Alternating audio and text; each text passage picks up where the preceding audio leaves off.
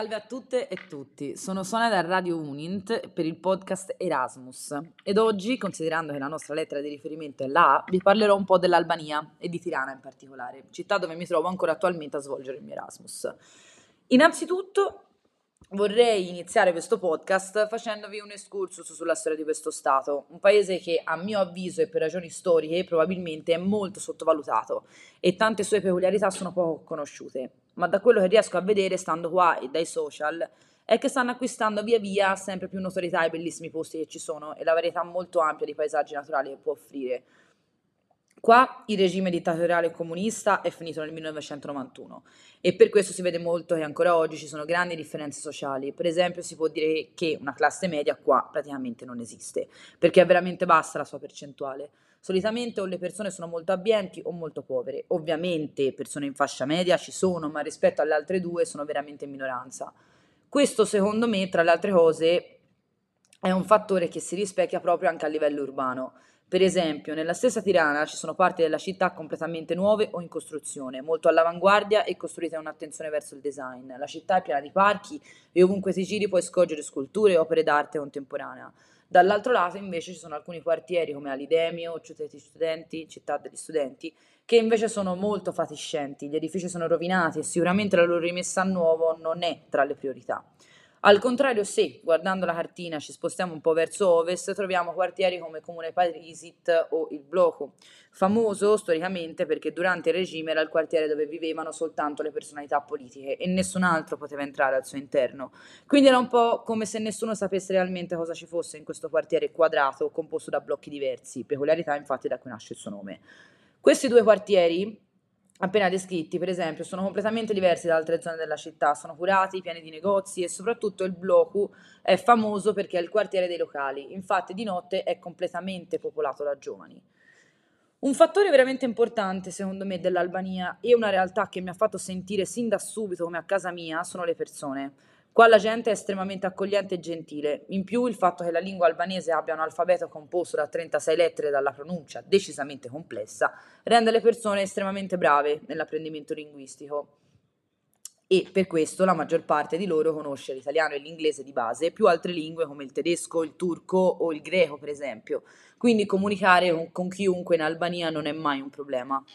Un altro aspetto che mi ha colpito molto di Tirana in particolare è che essendo la capitale, come sappiamo rispetto al, in questo caso al nord dell'Albania, è sicuramente mentalmente più aperta, è che qua convivono in maniera estremamente pacifica la religione cattolica, ortodossa e musulmana.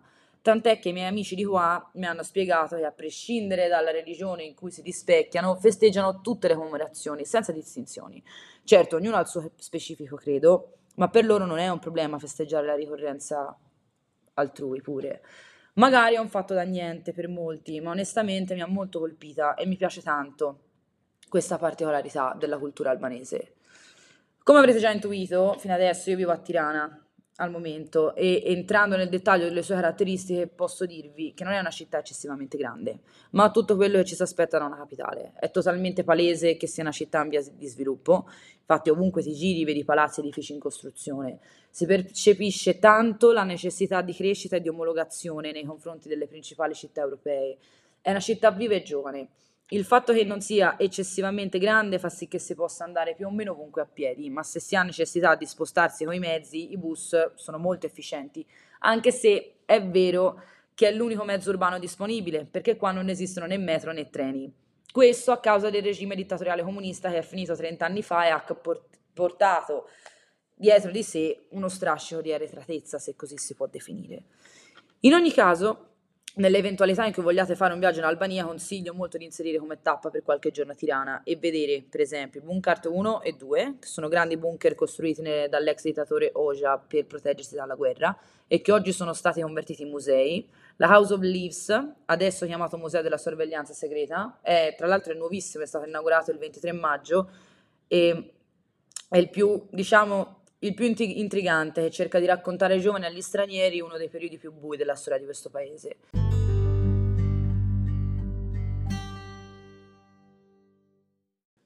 Un'altra tappa, che sicuramente va fatta una volta in questa città, è la visita al Pasariri, un mercato folcloristico nel cuore della città dove si possono trovare non soltanto prodotti tipici gastronomici, ma anche tabacco e souvenir di ogni genere, come coloratissimi tappeti e oggetti ornamentali per la casa, che anche io porterò via con me in Italia sicuramente. Proprio vicino al Pasari si trova una via abbastanza grande che si collega alla piazza centrale di Tirana, piazza Skanderbeg, in memoria dell'eroe nazionale Giorgio Castriota Skanderbeg.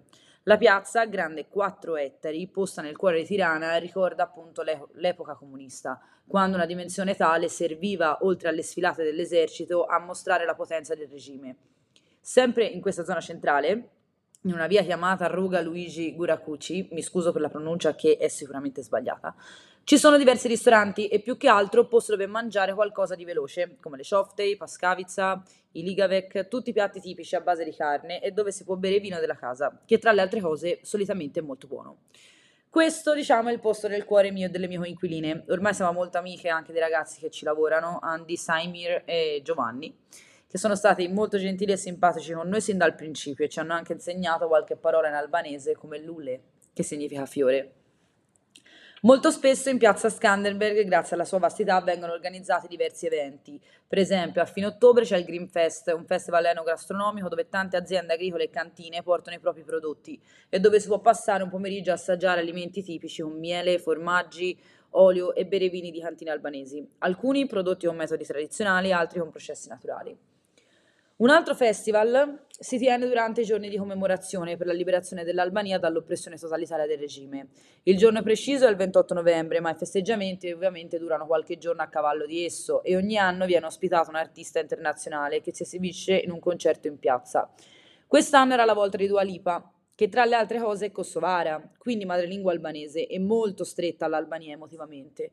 Ovviamente il concerto è gratis e aperto a tutti, non c'è bisogno di comprare nessun biglietto o fare la fila per entrare o aspettare ore e ore.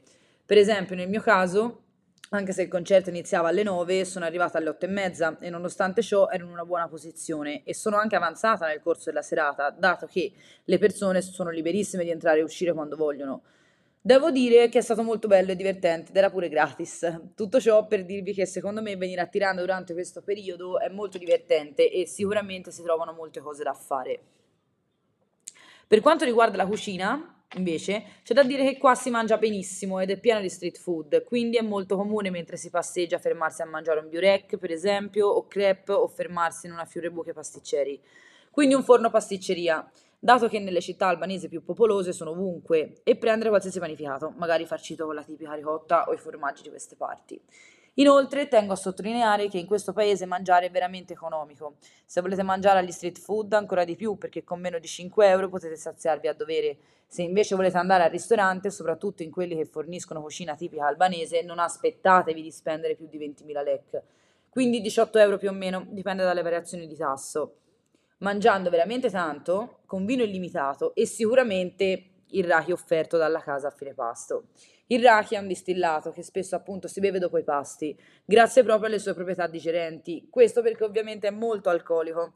Diciamo che assomiglia molto alla nostra grappa, ma il suo sapore è molto meno aggraziato, è meno raffinata della nostra e spesso qua la fanno in casa. Quindi è probabile che se siete in Albania e vi fate degli amici di qua, che un giorno vi arrivino a casa portandovi vino, olio e raki fatto in casa, da nonni o parenti vari che vivono leggermente fuori Tirana, dove la campagna è decisamente vasta. Per quanto riguarda la vita notturna, invece, la maggior parte del movimento si trova appunto al blocco, completamente pieno di locali di ogni genere, da discoteche commerciali a discoteche con musica techno, ne abbiamo per tutti i gusti. Qua sono molto gettonate disco pub come il Charts o la Libraria e devo dire la verità, mi piacciono molto e mi sono sempre molto divertita con i miei colleghi in posti come questi. I drink ovunque costano molto meno che in Italia generalmente perché vanno da una spesa di 350 a, 3, a 750 lecche nelle discoteche, quindi dai 2,70 euro ai 6,50 più o meno. Di giorno e notte sono sempre aperti tutti i coffee shop della città, un po' quelli che per noi sono bar, ma sono molto grandi solitamente e di giorno Tanti studenti vengono qua a studiare, mentre di notte si riempiono di ragazzi a bere qualcosa in compagnia se non hanno voglia di andare in discoteca o in questi famosi disco pub. Se siamo alla ricerca di musica un po' più specifica, diciamo come la techno per esempio, e questo lo dico perché è stata la mia ricerca personale. Ci sono alcuni locali, ma i migliori sono il Tunnel in piazza Skanderberg, praticamente dietro il Palazzo della Cultura Italiana, l'Arts nel Bloku, non molto grande ma molto divertente, e ultimo ma non per importanza, l'Oara, locale ganzissimo dove sono stata molte volte che purtroppo è stato non soltanto chiuso, ma pure distrutto a causa di problemi riguardanti la proprietà dell'immobile. Quantomeno posso dire che sono felice di averne potuto fare esperienza prima della sua fine rovinosa. Una cosa che mi ha sorpresa di questo paese è che si può fumare ovunque, a nessuno importa. Molto spesso, infatti, da fumatrice mi è capitato di fumare anche dentro a ristoranti o bar dove non avrei mai pensato di poterlo fare onestamente. Quindi, adesso, se ci concentriamo su un aspetto più turistico, vi dico che una volta arrivati in Albania e aver visitato Tirana per due o tre giorni è necessario andare alla scoperta di altre città e posti interessanti, sicuramente. Questo paese non è enorme, quindi per spostarsi si può prendere un bus, che è molto economico, e ci sono tantissime compagnie che organizzano viaggi organizzati, oppure, cosa che consiglio, si può noleggiare una macchina, che può costare dai 25 ai 35 euro al giorno. Inizierò raccontandovi dei posti che ho visitato per poi dirvi qualcosa anche in merito alla mia bucket list di destinazioni per le quali io e le mie coinquiline ci, siamo, ci stiamo cercando di, or- di organizzare, diciamo. La prima località che abbiamo visitato è il Valmona Valley National Park nel nord dell'Albania, non lontano dal confine col Kosovo. Qua si trova un paesaggio molto suggestivo tra le montagne dove si possono anche fare percorsi di trekking. Ci sono molte cascate e panorama mozzafiato. È abbastanza freddo, quindi consiglio di vestirsi bene se non si viene in stagioni calde. Per fare un itinerario abbastanza completo, da qua non è complicato spostarsi un pochino più a sud-est e arrivare a Prizren in Kosovo, città molto carina e folcloristica. Il centro solitamente, solitamente se si va il fine settimana è pieno di persone a passeggio. Ci sono molti ristoranti, soprattutto lungo il fiume che attraversa la città e si mangia molto bene a prezzi super economici. Ah, e il vino è molto buono da queste parti, perché ci sono alcune cantine anche abbastanza famose, tra cui la nostra preferita, che è Stone Castle Winery, nome che si ricollega al bellissimo castello che ospita la città. La strada per arrivarci a piedi è decisamente ripida e faticosa, ma ve lo prometto, dopo tutto lo sforzo che una persona dovrà sopportare, eh, verrà ripagato una volta in cima, perché lassù si può godere di una vista bellissima di tutta la città e dintorni, quindi da parte mia è consigliatissimo.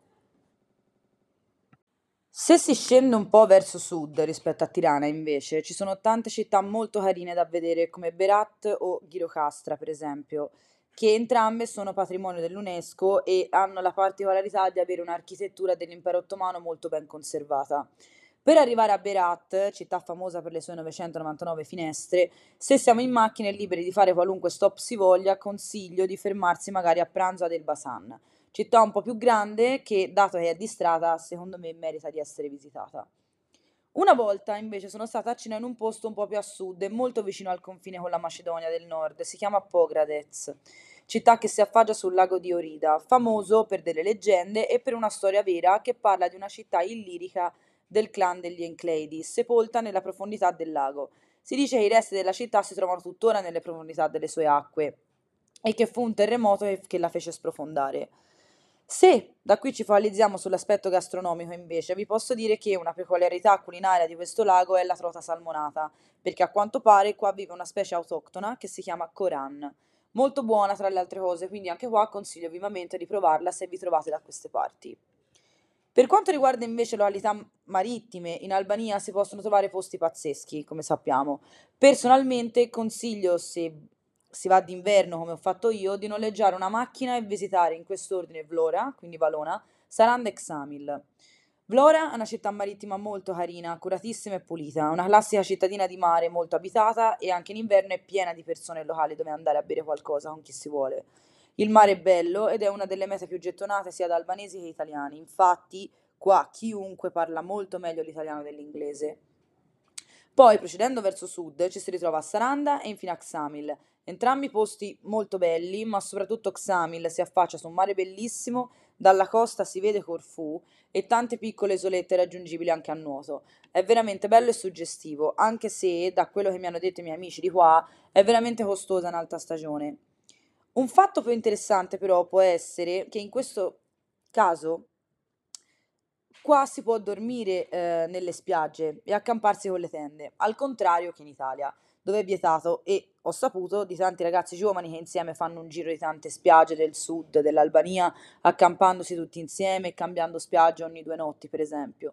Secondo me è un'esperienza da fare e se torno qua in estate sicuramente troverò qualcuno che si unirà a me in questa avventura o quantomeno lo spero, diciamo. Nella nostra bucket list al momento, al momento, è rimasto il Blue Eye, quindi la parte iniziale della sorgente del fiume Pistrice, un fiume lungo 25 km che sfocia nel Mar Ionio, a sud di Saranda, con acqua blu cristallina che sembra un occhio umano. È un luogo popolare per nuotare e rilassarsi. Non so ancora se riusciremo a visitarlo, ma lo spero perché ne ho sempre sentito parlare e da quello che so merita decisamente. Quindi, per concludere, cari amici e cari amiche, sommariamente vorrei dire che, come avrete già intuito, prima cosa consiglio vivamente un viaggio in Albania, magari con più tappe, partendo da Tirana e spostandosi verso sud per andare al mare in posti pazzeschi. Le cose che più amo di questo paese, onestamente, sono sicuramente le persone, i bei posti e il cibo, tutto necessario secondo me per stare davvero bene in un posto. Per questo vorrei concludere dicendo che sono molto felice di aver scelto l'Albania come meta per il mio Erasmus, perché mi ha regalato esperienze, ricordi e persone bellissime che mi porterò sempre nel cuore. Quindi faliminderit shume, Sciperia, un bacio da Sonia.